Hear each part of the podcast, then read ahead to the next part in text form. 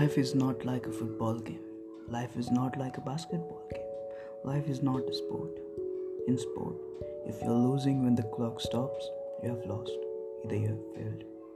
When the time is, when the buzzer sounds, you are either a winner or a loser. You can't change the score.